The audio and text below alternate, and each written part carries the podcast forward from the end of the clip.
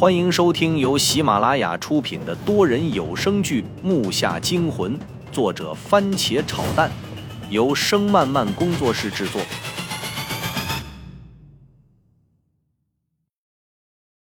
第一百零三集，周震拿起旁边的饮料，自顾自的喝了起来。他说的很有道理，其实做人不也是一样？这辈子一定不要对不起自己，因为直到有一天自己会后悔的。说的对，吃吧，但说好啊，这顿饭你请。要是我，哼，一碗麻辣烫就足以喽。这顿饭上的慢，吃的倒是快，我们俩都饿了，囫囵的往下咽着。又是一顿无话的饭局。我和周震八点起了床，出去买了两个背包，里面除了手电，还有吃的，还有绳子、匕首等。我们俩好像都是习惯了置办夏目用的装备，但是周震好像跟个购物狂一样，一句话不说，看什么合适价都不问就拿。他好像很忌讳和别人说话，这种人我还是第一次见呢。中午不到，我们又找了辆车去了爷爷家。两个多小时后，我们到了爷爷家门口。从外面往里看，爷爷家已经有些破败的迹象了。房子因为空置没人管的缘故，现在看上去又是另一种感觉。说细节了，就是没有生气。我和周震看周围没人，翻墙跳了进去。喂，小心点，这里不对。周震先拦住了我，小声的说道：“不对，有什么不对？这里面人都没有。”有什么不对的？我就是认为这两天周震都神经兮兮的，现在更加怀疑他是不是太过谨慎了。我进来前还特意的仔细观察了一遍，所有迹象都表明这里面没有人。周震不想多说话，把缠着绷带的右手掌按到我的胳膊上。我本能的想躲，因为我对他的右手上的那个眼睛是打心里的排斥，可能是因为不舒服的缘故，但是我没有躲。等我平静下来，我就察觉到他的手心好像是在跳动一样，我都能感觉到，那想必一定很强烈。我这辈子只听过左眼跳财，右眼跳灾，但不知道天眼跳啥。我只是迷茫地看了看他，并没有说话。他收回手，只是轻声说了几个字：“这里面不干净。”什么？不干净？准不准啊？你那手？听完他的话，我身上也冒冷汗，话音自然的就放小了。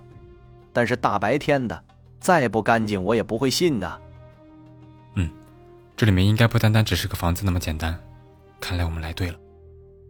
周震说着，小心的从包里拽出他的那把古刀，毛着身子向里面摸了进去。幸好现在是正午，农村这个时候一般都比较安静，人们大部分都会午睡。路上人几乎没有，要不让别人看到我们俩这个样子，非把我们当成小偷不可。我看他拿家伙也掏出了无，迅速的拼上跟了过去。我们两人走到正院，一看到这座房子，我心里就升起一丝悲意。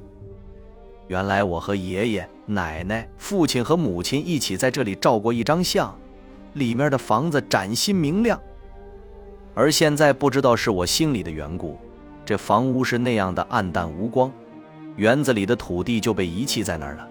土地干燥的裂开不曾有过的口子，蜘蛛网挂的到处都是，一切好像静态化了般定格在了我的脑海里，和在我记忆中产生了一个鲜明的对比。鼻子一酸，我自己差点流下眼泪来。哎，想什么呢？进去了。周震小声的提醒我，自己已经走到了门口，拽了拽门。门是从里面被锁的，他摇了摇头，回头又冲我道：“这个门还要吗？”他说完，再次拽了几下，想告诉我确实锁了。我叹了口气，要也没有人用主人移走作为我真正爷爷的孙子，我应该有权利动这个房子。想到这儿，我便果断的回答了周震：“不要了，弄开吧。”没想到这家伙那么听话。只听咔咔两声的脆响，房屋的实木门的两边被砍出了两条口子。又听砰的一声，周震一脚就给那门踹得向里面倒了进去。接着木门落地，扇起一股灰，门被周震一脚给踹开后，我就听到屋子里面稀里哗啦的响起一片声音，几个黑影破窗而出，后窗玻璃爆碎开来。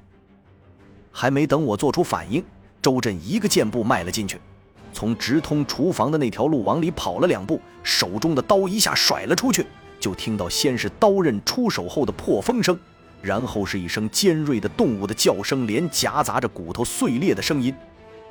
果然有东西。我好奇，加紧脚步也迈了进去。